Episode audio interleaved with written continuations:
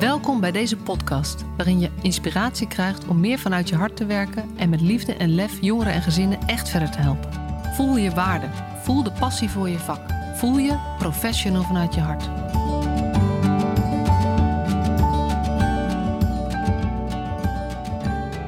Welkom weer bij de Professional vanuit je hart podcast. Met uh, vandaag opnieuw een hele interessante gast. Tenminste, een gast die een heel interessant verhaal heeft en mooie dingen met ons te delen. Uh, ik mag vandaag in gesprek met Joyce de Ruiten. Ik heb haar onlangs zelf horen spreken op een, uh, een ondernemers-event waar ik bij was. en zij was daar om te vertellen over, um, het syndroom, nou ja, over dat zij het syndroom van Usher heeft. Usher, Usher? Ik weet niet hoe het Usher-syndroom. Usher-syndroom. Uh, en uh, nou, daar gaat ze zo meteen zelf iets over vertellen wat dat betekent, want dat is heel heftig. Maar wat mij raakte in haar verhaal waren eigenlijk twee thema's. Het ene is, hoe gaan professionals met je om als je iets hebt? En het tweede thema is, hoe kijken we aan tegen mensen die iets hebben? En hoe reageren wij daar als professionals om? En welke kracht heb je zelf eigenlijk nog? Dus um, ik vond het een beetje spannend, maar ik heb haar gewoon gemaild en Joyce reageerde meteen enthousiast. Dus uh, heel erg welkom in deze podcast, Joyce. Ja, leuk om hier te zijn, dankjewel. Ja, om maar uh, even daarmee te beginnen. Um, het Usher-syndroom, kan jij ja. zelf uitleggen wat dat is? Um, nou ja, grote kans dat je er nooit van gehoord hebt. Het is, het is een, een zeldzame ziekte. Uh, het is een, een, een, progressieve ziekte waarbij er allerlei varianten zijn. Maar ik heb de variant waarbij ik slechthorend ben geboren. En naarmate ik ouder word, steeds slechter ook ga horen. Uh, draag al hoortoestellen mijn hele leven. Uh, wordt steeds moeilijk om dat gehoorverlies te compenseren. En dat, dat wordt dus ook steeds slechter. Um, ja, en, en zeer waarschijnlijk het eindstadium doof. En daarnaast verlies ik ook mijn zicht. Vanaf puberleeftijd ernstig nachtblind. En verlies ik ook overdag steeds een stukje in mijn gezichtsveld. Dus, dus kijk ik nu door een heel klein kokertje ja, van 18 graden, zo'n beetje 18, 19 graden. Uh, dat is kleiner dan een wc-rol met hier aan de zijkant nog iets van licht en kleur. Maar dat is wel hard aan het afnemen, blijkt nu ook uit de onderzoeken. Um, ja, dus, dus de hele dag beeld scannen door, door een klein kokertje. En wat ook weer steeds kleiner wordt met uh, ja, een rietje tot blindheid uh, als eindpunt. Ja. Ja, en, en dat is natuurlijk in zo'n podcast anders, ook omdat ik jouw verhaal al ken, maar, maar jij komt dat podium op. Jij, de eerste vraag die jij daar stelt, en dat zal je vaker doen, is eigenlijk, ja, als je kan kiezen, word je dan liever doof of blind? Ja, iedereen heeft zichzelf die vraag natuurlijk wel eens gesteld. Hè? Van uh, op het schoolplein of een etentje met vrienden of wat dan ook. En we hebben dan, de meeste mensen zeggen dan ook heel duidelijk, van ja, dan kies ik voor doof. Hè? En, en dat heb ik ook jarenlang geroepen. Maar nou, als ik mijn zicht maar heb, dan red ik me wel. Um, wordt mij wel steeds duidelijker dat ik die keuze niet meer zo makkelijk kan. Nou, heb ik de keuze ook niet. Um, maar het is ook niet meer zo makkelijk te zeggen van, nou, doe mij dan maar doof. Uh, ik merk ook, we leven in een horende en ziende maatschappij. En heel weinig mensen kunnen gebarentaal. Dus ja, het communiceren met mensen gaat echt wel een hele andere dimensie krijgen. Dat, dat lijkt me ook echt, ja, dat, dat is niet te onderschatten, zeg maar. Nee. Nee, precies. Want ja, dat is natuurlijk de, de, de ja, de, de, de al um, impacthebbende um, beginvraag. Ja. Word je liever doof of blind? En dan vervolgens zeg jij, ik word het allebei. Ja, ja, ik heb die keuze niet. Niet dat we allemaal een soort van, we mogen naar het ziekenhuis en we trekken een kaart. Zo werkt het leven helaas niet. Maar uh, ja, ik heb gewoon letterlijk de keuze niet. Het houdt uh, bij beide op. Ja. Ja. Ja. ja.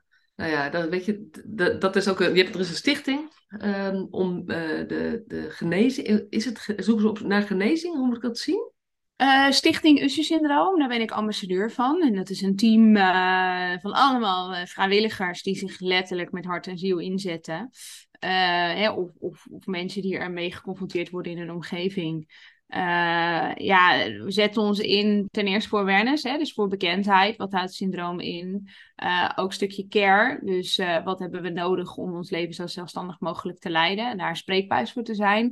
Maar het allerbelangrijkste is natuurlijk het werven van donaties en fondsen om wetenschappelijk onderzoek naar een behandeling te kunnen financieren. En we zijn met duizend mensen in Nederland, 400.000 wereldwijd, in allerlei varianten. Wat ons commercieel gezien helemaal niet interessant maakt. We zijn een relatief kleine afzetmarkt. En um, uh, ja, financiële middelen moeten dus wel eigenlijk uit, uit onze hand komen. en, en, het lukt steeds meer om fondsen ook te werven. Maar die combi samen maakt dat we wetenschappelijk onderzoek kunnen financieren. gelukkig zijn er echt hele mooie ontwikkelingen. Ehm, en, en mooie aanknopingspunten die hoop geven. We zijn het nog lang niet. Er is echt nog heel veel geld nodig om dat te kunnen ontwikkelen. Um, vervolgens moeten er natuurlijk allerlei trials zijn, testen op mensen. En uh, ja, dat is gewoon een termijn wat echt nog wel jaren gaat duren. Ja, en in mijn geval weet ik niet hoe lang ik heb. In eerste instantie is het ook het stilzetten van de achteruitgang. Nou ja, is het op tijd om nog iets te stoppen? Ja, daarna komt dan natuurlijk hoe gaan we het dan weer herstellen? Ja. Dus dat is nog een, uh, een lange onzekere weg. Ja. Uh, waarbij ik er wel van overtuigd ben dat de generatie die nu geboren wordt, um, een veel hoopvoller beeld heeft op op een gegeven moment een punt wat te stoppen is, waarmee je nog steeds heel veel kan met het zicht en veel ook het gehoor wat je nog hebt. Um, ja, dat, dat is bij mij gewoon een stuk onzeker. Misschien van erop of eronder gevoel heb ik daarin. Ja. Ja, ja. ja precies. Ja. Ja, en toch ook even hierbij stilstaan, want ik vind het belangrijk dat mensen wel uh, weten wat het is, het Usher-syndroom. Ja, ja, ja. Uh, ja, het is een proces van continu merken dat dingen moeilijker gaan, dat het niet meer gaat. Het is ook een handicap die zichzelf dubbel versterkt, hè? Want als je nou je zicht nog hebt, dan kan je daar je gehoor een soort van mee compenseren. Maar ja, op een gegeven moment gebarentaal wordt het natuurlijk heel lastig. Dus ja, het zicht en het gehoor kan je ook niet met elkaar compenseren. Het versterkt elkaar juist dubbel. Uh, en het is een enorme aanslag op je, je zelfstandigheid, je mobiliteit. En dus uh, ik heb nooit auto gereden, maar uh, fietsen doe ik ook al een aantal jaar niet meer. Um, nou ja, dan heb je nog lopen of OV. Maar ook dat kost ongelooflijk veel energie om te anticiperen op het verkeer. Ja, dat, dat, dat wordt gewoon steeds vermoeiender en lastiger. En uh, ja, je afhankelijkheid van anderen om ergens te komen en van A naar B te bewegen wordt gewoon steeds groter.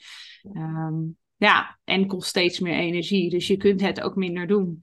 Ja. Uh, want ja, alles kost meer energie wat je doet in het leven. Dus uh, ja, ja dat, dat, dat is heftig. Ja, ik kan, ik kan daar niks moois over zeggen eigenlijk. Nee. Uiteindelijk wel hoe ik ermee omga. Maar uh, het eindplaatje blijft gewoon heel lastig om uh, mee te dealen. Ja, ja precies. hey, want um, nou ja, dit is de Professional vanuit je hart podcast. Um, en um, ja, jij vertelde, uh, toen jij 17 was, heb je dit bericht gekregen, begreep ik. 16, ja, 16. Ja. ja. ja. En uh, nou ja, dan is er eigenlijk een belangrijk verhaal, wat ik ook teruglas op je website, wat ook wel, ja, wat, wat iets heeft gedaan voor waar jij nu voor staat en voor gaat. Uh, ik denk dat je dan doelt op de arts, hè? Ja, ja, ja ik, ik was 16 toen ik dan een diagnose kreeg.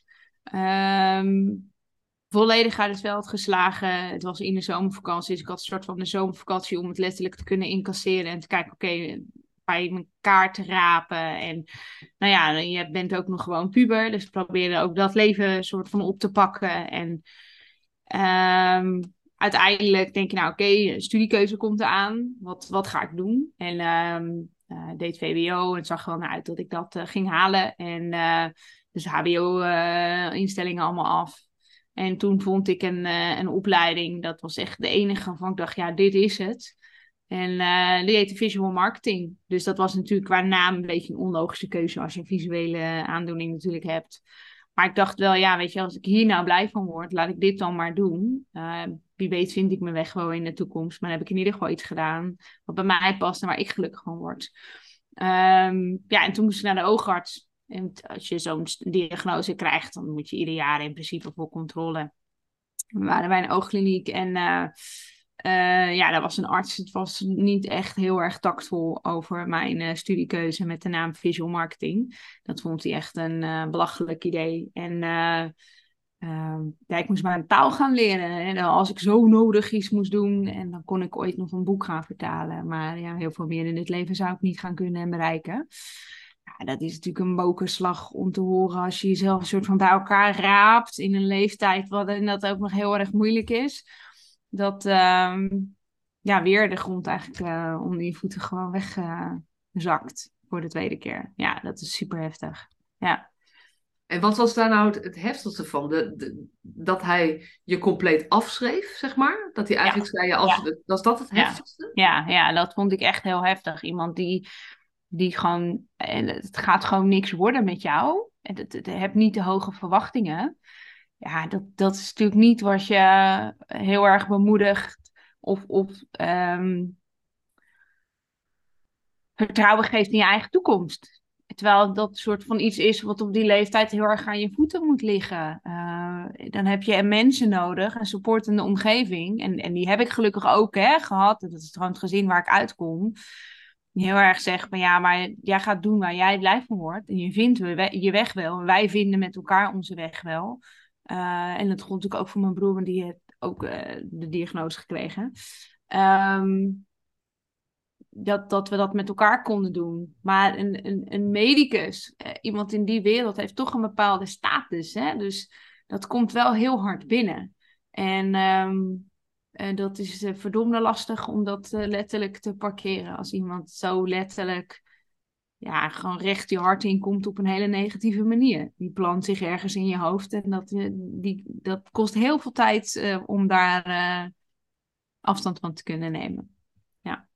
Nou ja, het, het, doet mij meteen denken aan dat het eigenlijk een self-fulfilling prophecy, uh, heel gemakkelijk een self-fulfilling prophecy wordt. Ik ken dat ook wel vanuit, vanuit, vanuit theorieën, van motiverende gespreksvoering, een aantal van die, van die methodieken. Waarbij ze ook zeggen, het geloof van de begeleider in de ander, in de cliënt, is van een hele grote voorspellende waarde met wat het uiteindelijk, zeg maar, wat, wat diegene ook voor elkaar krijgt. Ja, ja, zeker weten. En dan, dat is die supportende omgeving die je heel erg nodig hebt. En niet iemand die. Wat, er zijn ook heel veel ouders bijvoorbeeld die bij mij komen uh, met de vraag van ja. tegenwoordig is de diagnostiek kan al redelijk snel na de geboorte gedaan worden. Hè? Dus als een kind slecht uh, scoort op de gehoortest in de eerste week na de geboorte, dan kom je de mangel in. Blijkt daar een dusdanige gehoorafwijking, dan ga je al vrij snel, wordt aan je gevraagd, wil je de oorzaak onderzoeken? Dan kan een genetisch onderzoek gedaan worden. Nou ja, er komt dan wel of geen usje uit. Dus er zijn heel veel ouders die al voor het tweede levensjaar van het kind, hè, of het eerste is vaak al, weten dat het usje is en wat daar nog voor toekomstplaatje aan vast zit. Want daar blijft het dus niet bij, hè, dat alleen het gehoorverlies. En uh, heel veel ouders worstelen dan ook met van ja, wanneer A, moet ik het mijn kind vertellen, maar B, ook, wat moet ik doen om mijn kind te helpen? En je ziet ook wel eens dat uh, kinderen dan enorm de weg glad geplaveid wordt om aan alle kanten, maar alle hobbels van het pad af te nemen, want het heeft het al zo zwaar en het gaat het nog zo zwaar krijgen. Ja, dan, dan zeg ik wel altijd, hè, je, je moet iemand ook zo'n proces gunnen en ook gunnen om te kunnen vallen, want dan leer je weer opstaan. En dat is wat, wat überhaupt een omgeving, of dat nou de medici zijn, de hulpverlener, of, of de ouders, of de school, eh, wie dan ook ontzettend belangrijk dat je iedereen wel zijn proces gunt om zelf te kunnen vallen, maar ook zelf weer te kunnen opstaan. En niet letterlijk de hele dag maar wordt gered en opgetild. En, uh, want dan red je het in het later niet. Nee, nee dat, en dan gaat een beetje die. Uh, ik vond dat zo mooi ook uh, toen ik je hoorde dat mijn visie is natuurlijk stop met redden. En eigenlijk is dat wat je zegt van ja, je moet, we moeten ook niet voorkomen dat mensen vallen. Want vallen hoort nee. bij groeien, hoort bij leven. En ja er is geen, je bouwt het meeste zelfvertrouwen op als je gevallen bent en je krabbelt weer overeind. Ja, de, ik, noem het veerkracht, noem het wendbaarheid. Hè. Je kan er vanuit verschillende perspectieven naar kijken, maar het is allemaal een, een, een vaardigheid, een werkwoord. Iets wat je kunt leren. Het is een spier die je kunt trainen. Uh, al vind ik wel dat sommige kinderen op een hele jonge leeftijd die spier moeten trainen. Hè? Maar uh, ja, als je er dan toch mee te dealen hebt, is het heel belangrijk dat diegene de tools en de inzichten en de support en de omgeving heeft om op te krabbelen en, en de rugzak te vullen met die vaardigheid die je voor de rest van je leven meeneemt.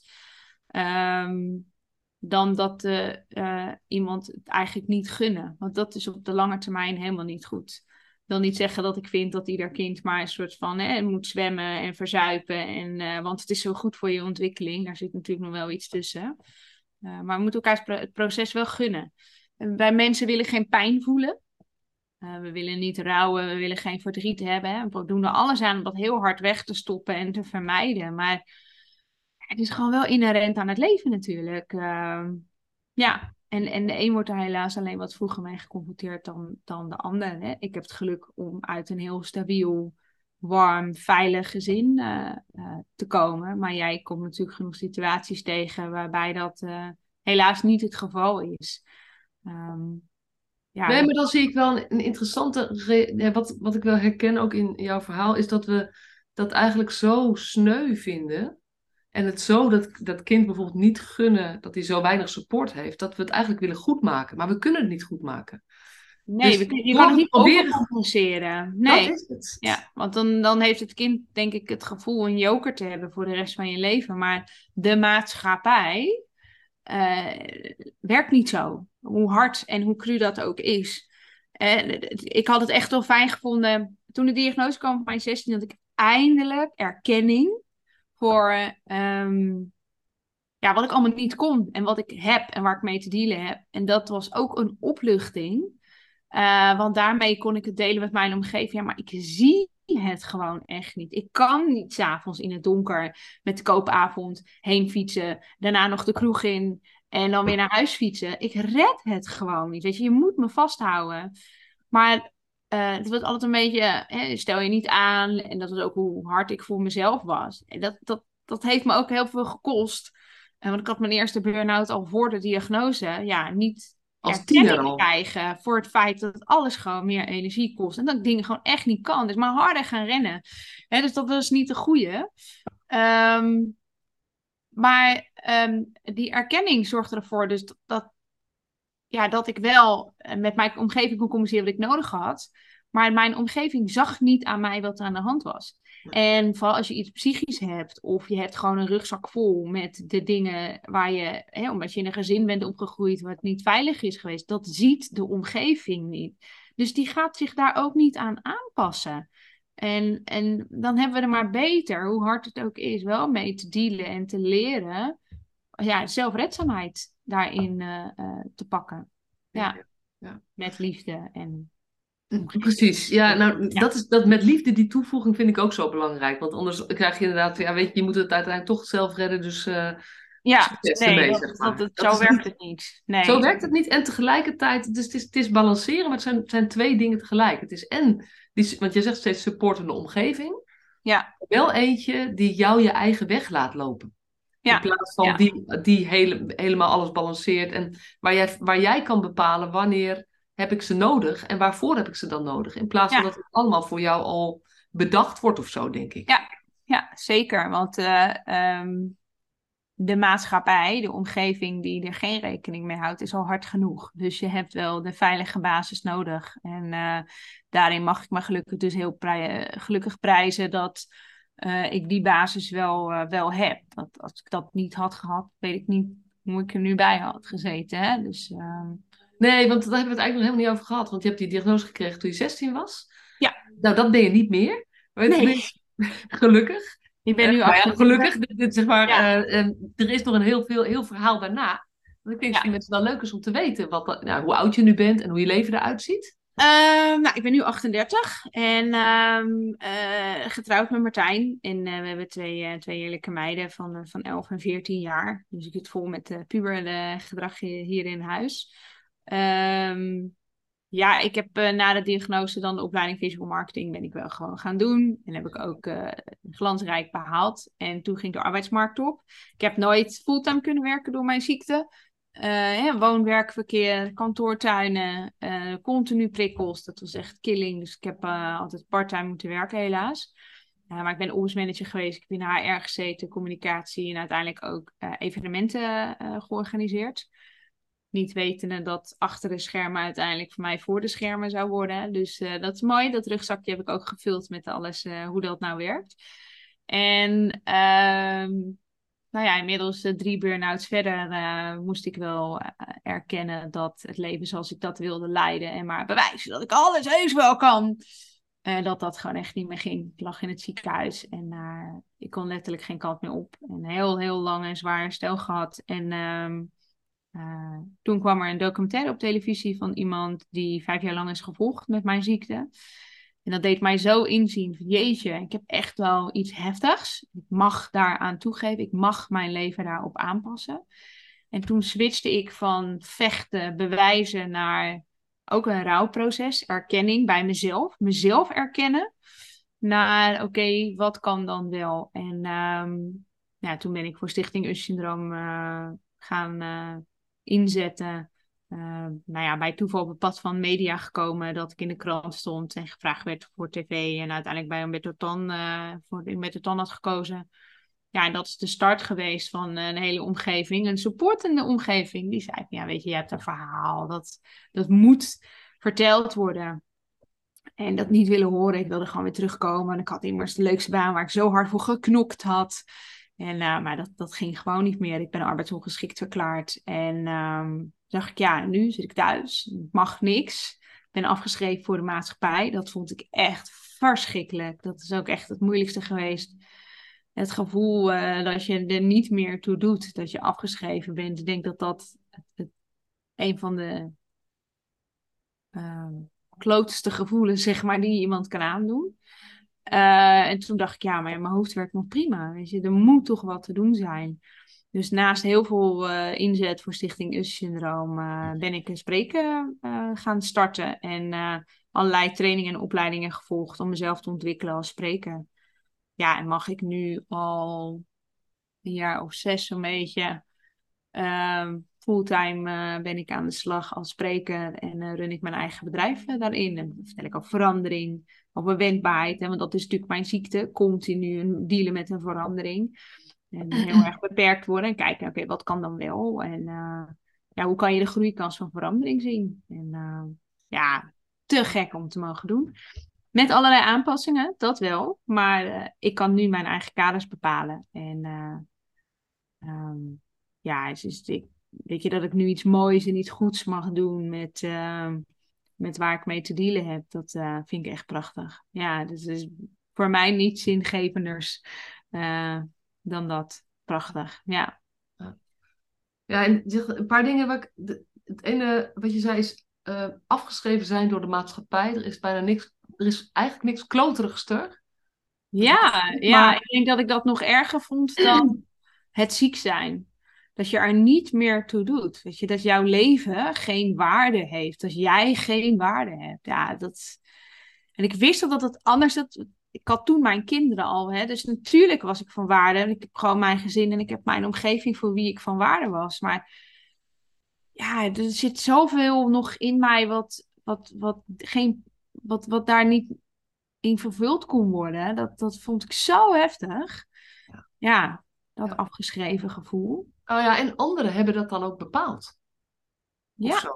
ja, ja, het was niet mijn keuze um, om niet meer mee te mogen doen. Ja. En niet meer mee. Te... Dus een heel erg een confrontatie met als je niet meer mee kan draaien met de maatschappij, de horende en ziende maatschappij. Het is zo'n confrontatie met de beperking die de ziekte jou oplegt. In plaats van inderdaad dat je er zelf voor kiest. En ik denk dat jullie heel veel natuurlijk met kinderen te maken hebben die niet het geluk hebben om in een stabiele omgeving op te groeien. Het is dus de omgeving die maakt dat zij zich minderwaardig voelen. Of dat zij minderwaardig gemaakt worden.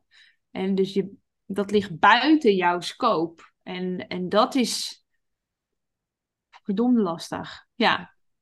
Nou, ik, toevallig de laatste podcast die ik opgenomen heb. Ik weet niet wanneer deze online komt, maar dat is afle, afle, uh, podcast 146. Die gaat over mensen met een lichtverstandelijke beperking. Ja. En daar, ik, daar moest ik ook aan denken toen je dat net zei. Weet je, jij, jij, uh, jij kan heel goed voor, eigenlijk uitleggen wat betekent het als er zo over je geoordeeld wordt. Ja. Ja. En um, uh, wat gebeurt er ook als, je, als de maatschappij gewoon in elkaar zit en jij, het, het, lukt je niet om aan te haken, dan val je er eigenlijk heel snel buiten en dan tel je gewoon niet meer mee of zo. Nee, je bent niet meer van waarde. Ja. En, en ik denk dat het essentieel is om je van waarde ja. te voelen. En dat je bij mag dragen aan de wereld. In welke vorm dan ook. Hè? Dus ik zeg niet dat niet werken in dit geval je niet van waarde zou maken. Um, en het is ook voor iedereen verschillend. Wat is voor jou dan van waarde zijn? Maar voor mij was het, ik kon nog niet alles wat ik in me heb, kon ik daarin kwijt. En nou ja, dat blijkt ook. Uh, want met een beetje aanpassingen kan ik uh, wel fulltime werken en alles doen. En, en, en doe ik meer dan ooit voor mogelijk is gehouden.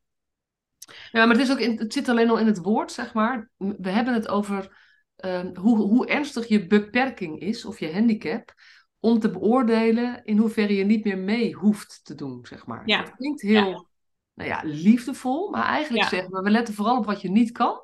Ja. En alles wat je niet kan bepaalt of je, of je zeg maar, um, uh, of wij voor jou gaan zorgen, maar dus ook voor je bepalen dat het, dat het niet meer kan of hoeft of ja. zo.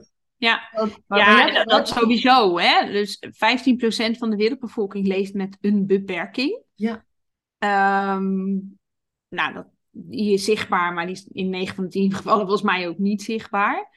Maar betekent dit dan dat die 15% van de wereldbevolking niks kan? Hè? Dus, en in het Engels doen ze het natuurlijk heel mooi, hè? disability. En, en nou ja, I am able wordt heel vaak uh, daardoor ook alweer gezegd, wat is je diverse ability?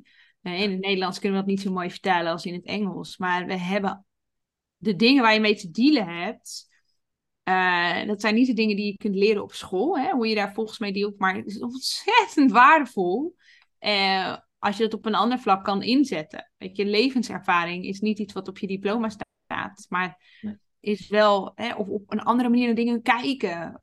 Um, als je beperking dwingt om je op een andere manier naar dingen te kijken of wat dan ook, dan is dat een hele mooie, waardevolle toevoeging voor de mensen die dat niet op die manier doen. En dat kan elkaar juist alleen maar mooi aanvullen en versterken en nieuwe inzichten geven.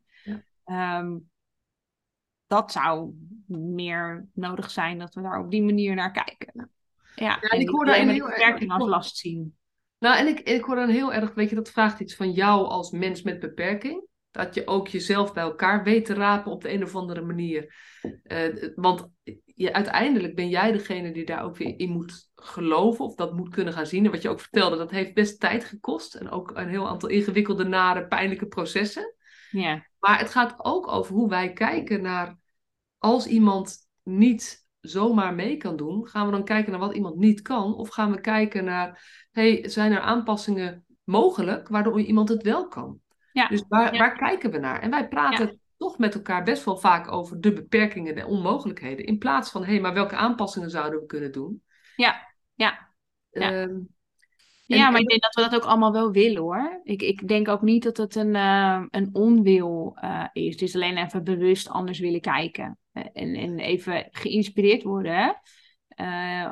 als je het zelf even niet weet of niet ziet, dat je bewust de inspiratie zoekt. Oh, maar als ik er zo naar kijk, dan kan het ja. wel. En we moeten ook niet van elkaar verwachten dat we het dan allemaal maar gelijk knop omzetten en alleen maar mogelijkheden zien. Want dat zou ook niet ver zijn. Het heeft mij ook heel veel jaar gekost om het van mezelf te zien. Laat staan dat jij als buitenstaander het bij de ander kan zien. Het vraagt wel heel veel inlevingsvermogen om dat te kunnen zien. Uh, maar blijf dus ook omringen met een omgeving die je voedt om elke keer wel, hè, die, die je inspireert hoe je dan ook kunt kijken. En, uh, ja, en degene zelf, in dit geval ik, ik moest zelf zien wat kan ik dan wel. En uiteindelijk moest ik het ook zelf doen. Ja. Um, ja. Ja, weet je, dat, dat is natuurlijk ook waar. En, dan ja. dat thema, ik vind, het, vind het ook wel mooi, want het woord veerkracht gebruikt wordt, maar jij hebt heel, heel vaak over, heel graag over wendbaarheid volgens mij, hè? Ja, ja ik, ik, ik, ik heb meer met het thema wendbaarheid. Dat resoneert gewoon meer bij mij. En dat is het continu dealen met een verandering. Um, dingen lopen heel vaak anders dan je had gewild of dan je had gehoopt. Of op een andere termijn. Uh, en dat is gewoon een verandering waar je mee te dealen hebt. En uh, voor mij is het verschil tussen veerkracht en wendbaarheid. Het ligt heel dicht bij elkaar. Alleen bij wendbaarheid komt voor mij ook nog een stukje anticiperen kijken. Dus niet verbaasd zijn over het feit dat er nou eenmaal veranderingen zijn. Um, maar dat, dat we allemaal weten dat de wereld gaat veranderen. En ook scherp zijn dat er dingen gaan veranderen waar je nu het bestaan nog niet eens vanaf weet. Of uh, de, de termijn nog niet had verwacht nu. Um, maar dat, het gebeurt nu eenmaal. En, en hoe anticipeer je daarop en hoe bereid je je daarop voor? Um, is wel een van de dingen die voor mij echt anders zijn dan bij veerkracht. Ja, het, en het heeft, ik, ik vond het wel grappig, want ik heb er ook over zitten. Die bleef zo hangen bij mij, dus ik, doormijmeren en zo daarover. Ik hou wel van het spelen met woorden. En wendbaarheid heeft ook iets, um, iets normaliserends of zo. dit gaat over ehm, eh, alles verandert altijd voor ons Ja. allemaal. Absoluut. En dit is dus ook iets, heeft iets gelijkwaardigers op een bepaalde manier bijna. Want dit gaat zowel over mij als over jou. We hebben allebei wendbaarheid nodig om met de Ja. Veranderingen om ons heen om te gaan. En nou durf ik, zeg maar, denk ik wel dat de een meer uitdagingen heeft om die wendbaarheid ook, om, daarin te geloven dat je dan ook die, die veranderingen aan kan dan de ander. Maar Eh, ja, of, Ja. of eh, er zijn genoeg zondagskinderen die het in één keer later Ja. hun leven nog op een bordje krijgen. Weet je, we hebben allemaal, worden we geconfronteerd met verlies in ons leven. Is dat van eh, eh, iets in de liefde, of eh, je ouders die komen te overlijden, of, of een dierbare überhaupt in je omgeving. Weet je, leven en dood horen, dood hoort nu eenmaal bij het leven, dus daar worden we onherroepelijk allemaal mee geconfronteerd. Maar ook een veranderende wereld. Kijk, dat wat Poetin nu aan het doen is, daar hebben wij geen controle over, maar het heeft wel impact. Ja. Um, dat je de financiële situatie of je financiële positie verandert. Um, dat je baan uh, verandert. Niemand deed het exact op dezelfde manier het werk tien jaar geleden als nu. En we hebben allemaal de garantie dat het over tien jaar ook niet exact hetzelfde uitziet als nu. Dus weet je, die verandering is altijd in ons leven. Um, het klimaat, die daarin natuurlijk ook weer het een en ander van ons vraagt. Of, of dan is wel weer de politiek. Hè? Als je het hebt over de jeugdzorg, daar heeft de politiek natuurlijk ook een grote invloed op. Ja. ja maar het zijn allemaal dingen die buiten je eigen invloedssfeer liggen. Ja, maar je hebt er wel mee te dealen. Ja, ja precies. Ja. En, en het gaat uiteindelijk over, en dat is ook uh, uh, waarom ik dat boek ooit ben gaan schrijven, dat ik het gevoel had, mensen heel erg het gevoel hadden van ik ben, het, ik ben bijna het slachtoffer van de omstandigheden. En dat maakt je soms ook zo machteloos of moedeloos of somber. Of... En ergens gaat het over welke omstandigheden er ook zijn. Kijk naar waar ligt jouw invloedssfeer. En dat gaat heel vaak over wat kun je zelf wel of niet doen in een bepaalde situatie. Wat kan je wel ja. veranderen, wat kan je niet veranderen. Nou, jouw ziekte kan je niet veranderen. Nee. Het enige wat je kan doen is hoe je ermee omgaat. Ja, Waar ik wel een lans voor wil breken, is dat het dus niet altijd alleen maar positief en leuk is. Um, ik zit in het sprekerscircuit, dus ik kom heel veel levensverhalen tegen waar mensen bijna het verromantiseren, hè, waar ze mee te dealen hebben. Of, of uh, ik lees die verhalen ook genoeg. Net na de diagnose was dat ook nog. Las ik verhalen. Mensen ja, maar zo heftig, hè, heftig verhaal, maar ik had niet willen missen, want het heeft me zoveel goeds gebracht. En dan denk ik, ja, dat moet ik dan dus ook. Hè? Ik moet ook op een dag helemaal gelukkig zijn met het feit dat ik doof en blind word. Nou, ik weet niet of jij dat ooit gaat lukken, maar mij gaat dat niet lukken, weet ik inmiddels. Ik ga daar nooit blij mee zijn. Hè, dus dat, dat, dat uh, stukje rouw wat er nodig is, in plaats van uh, wegstoppen en als het er niet voor hebben, dan is het er niet. Wat ik natuurlijk heel lang wel heb geprobeerd in heel veel uh, gebieden. Ja, links en rechts dan komt het gewoon keihard terug op je pad. Ja, en wie niet luisteren wil, die moet wel voelen. Um, dus het is ook wel essentieel om ruimte te creëren voor jezelf. Om te kunnen rouwen. Ja. En ook ruimte voor een ander. Ja. En um, uh, letterlijk, ja, ik vergelijk dat met zo'n opblaasbare bal, weet je, zo'n strandbal die je dan onder water probeert te duwen. Hè? Die is ook altijd een soort van tegendruk aan het geven. En net op het moment dat het je niet uitkomt, dan schiet hij boven water. En, en dat zo zie ik rouw ook. Het is iets wat we heel hard proberen weg te stoppen. We willen het ongemak niet voelen. Hè? We willen het niet ervaren. We willen er vooral geen last van hebben. Maar het komt hoe dan ook een keer oppoppen. En niet misschien volgende week, maar verwijs van over twintig jaar. Noem maar wat. Um, dus het is, als je die bal onder water wilt laten, ja, dan moet die lucht moet eruit. En wat ik heel interessant vind, is als je kijkt naar uh, Manu Kierse. Ik weet niet of je hem kent, maar een, een rouw-expert in Vlaanderen. Een, een, een hele briljante man. Um, ook echt een aanrader om te lezen. Helpen bij rouw en verlies, heet het. Of bij verdriet en verlies, zo heet het boek van hem.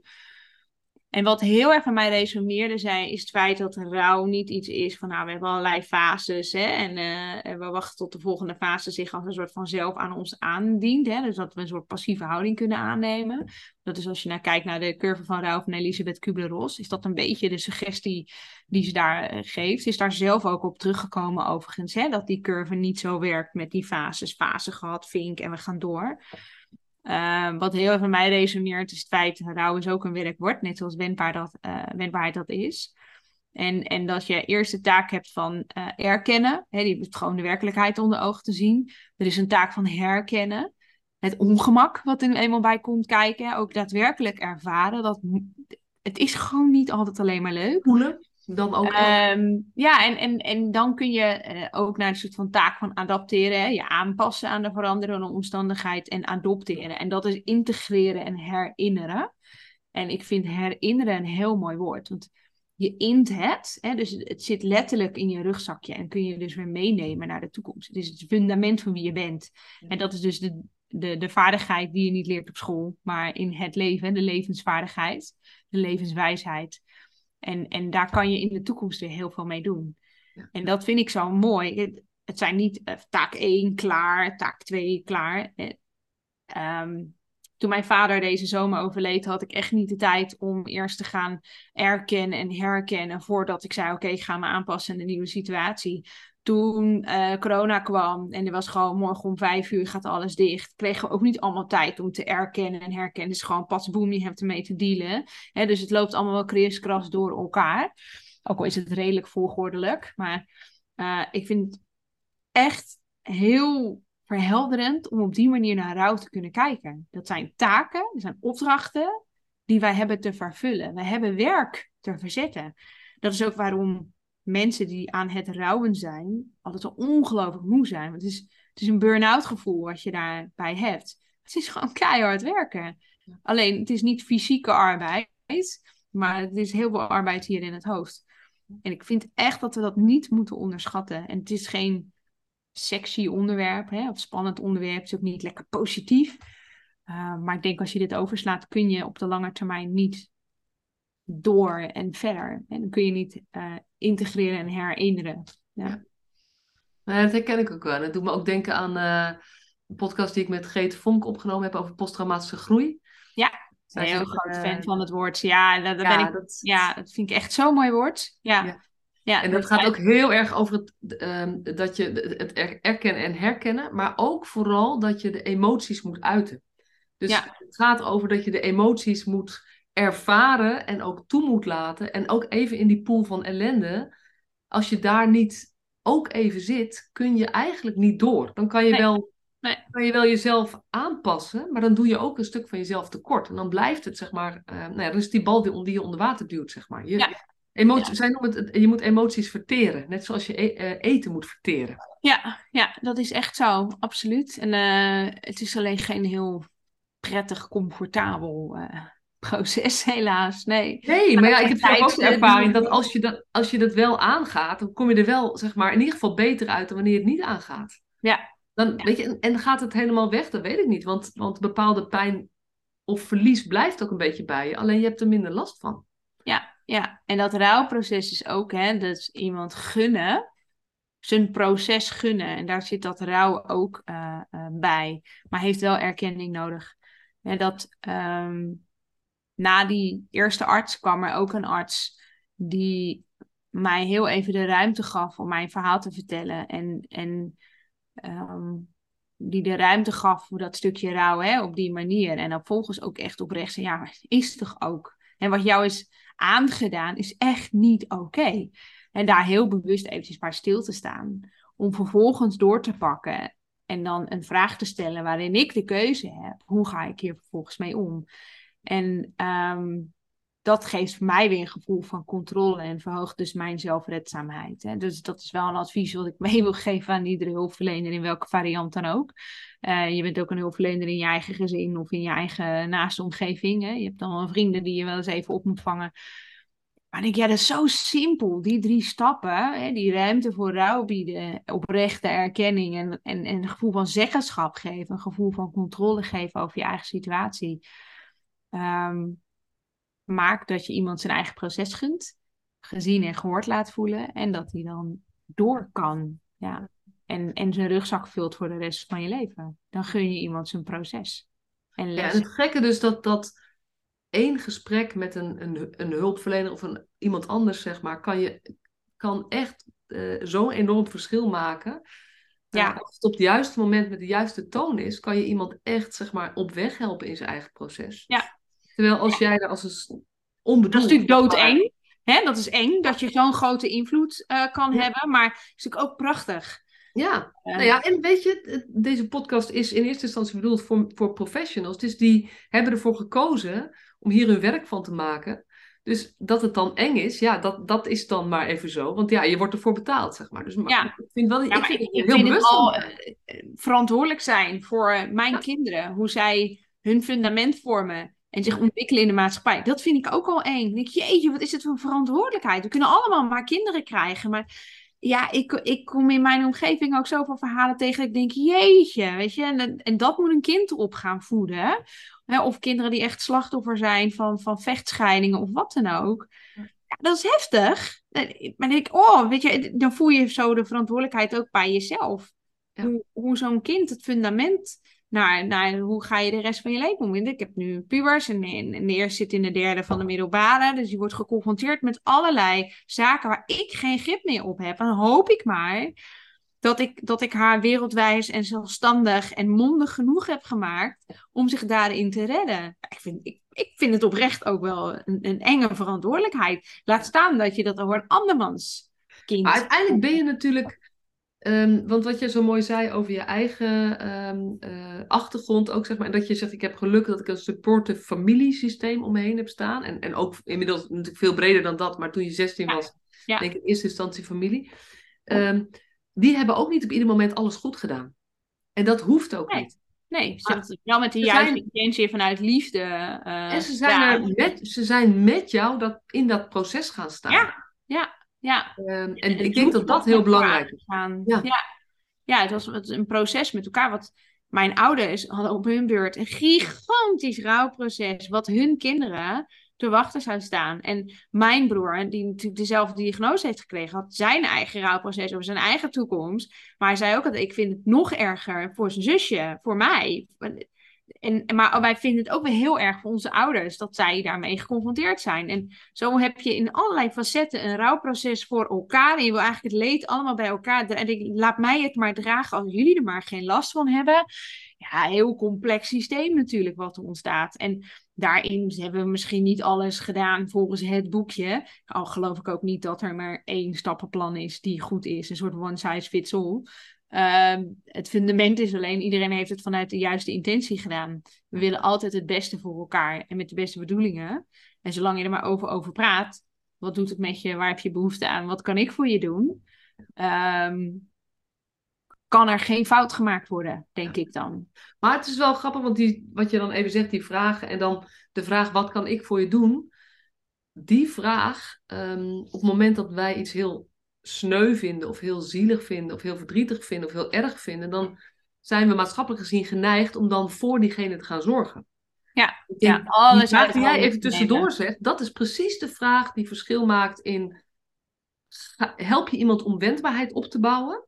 Ja, ja. En hem, weet je, sterker te maken, weet ik dan niet, om meer met zijn eigen kracht in Nou, contact geeft te treden. zeggenschap hè, aan diegene. Ja. Ja. en je leert diegene daarmee ook om om hulp te vragen. Want tegelijk hoef je het niet allemaal alleen te doen. En dat hoeft niemand in het hele leven. Al hebben we, ja, of dat nou heel Nederlands is, maar we willen het allemaal graag zelf doen. En, en het wordt vaak gezien als zwakte. eh, is het heel waardevol dat op die manier tegelijkertijd iemand leert. Oké, welke behoeften heb ik? En wat kan ik zelf? En wat heb ik van de ander nodig? En dat ook te durven vragen is tegelijk een training voor de rest van het leven weer. Ja, Ja, en, ja, en dat is, dat is wat in, in de, eh, zeker als het over kinderen gaat, zijn we geneigd om toch het voor de kinderen te bedenken of te beslissen. Eh, en als het kinderen zijn waar we ons zorgen over maken, gaan we dat nog meer doen, want dan gaan we ze beschermen. Ja. Wat we natuurlijk ook moeten doen. En Ja. tegelijkertijd, onbedoeld bijeffect van heel veel zorgen voor en beschermen, is dat je iemand eigenlijk nou ja, niet helpt om wendbaarder te worden voor zijn eigen leven. En dat, dat de maatschappij gewoon zo hard is dan. ja, ja, ja die zeggenschap geven Ja. is daarin, hè, een gevoel van controle geven is daarin heel belangrijk. Dat, dat vond ik het moeilijkste. Ik had geen controle meer, want anderen beslisten voor mij. Ja, dat zette mij zo eh, uit, uit mijn mens zijn. En eh, eh, dat, dat deed alles met zelfvertrouwen. En daar zit wel een heel belangrijk element, ja.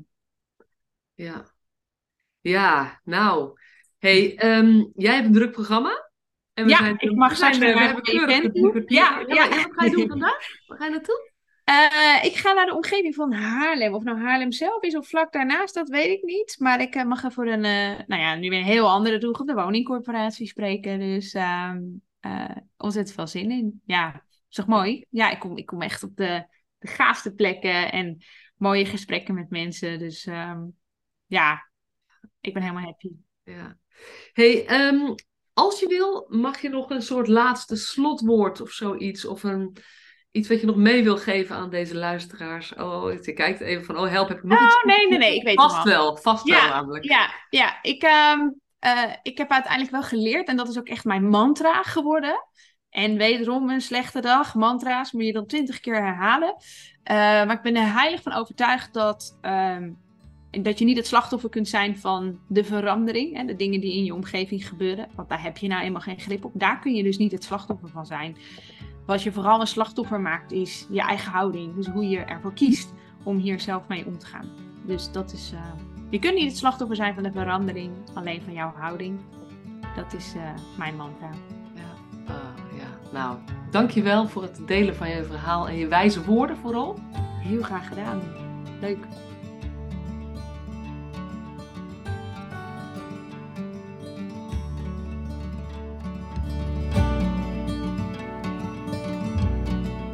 Superleuk dat je weer luisterde naar deze podcast. Dankjewel.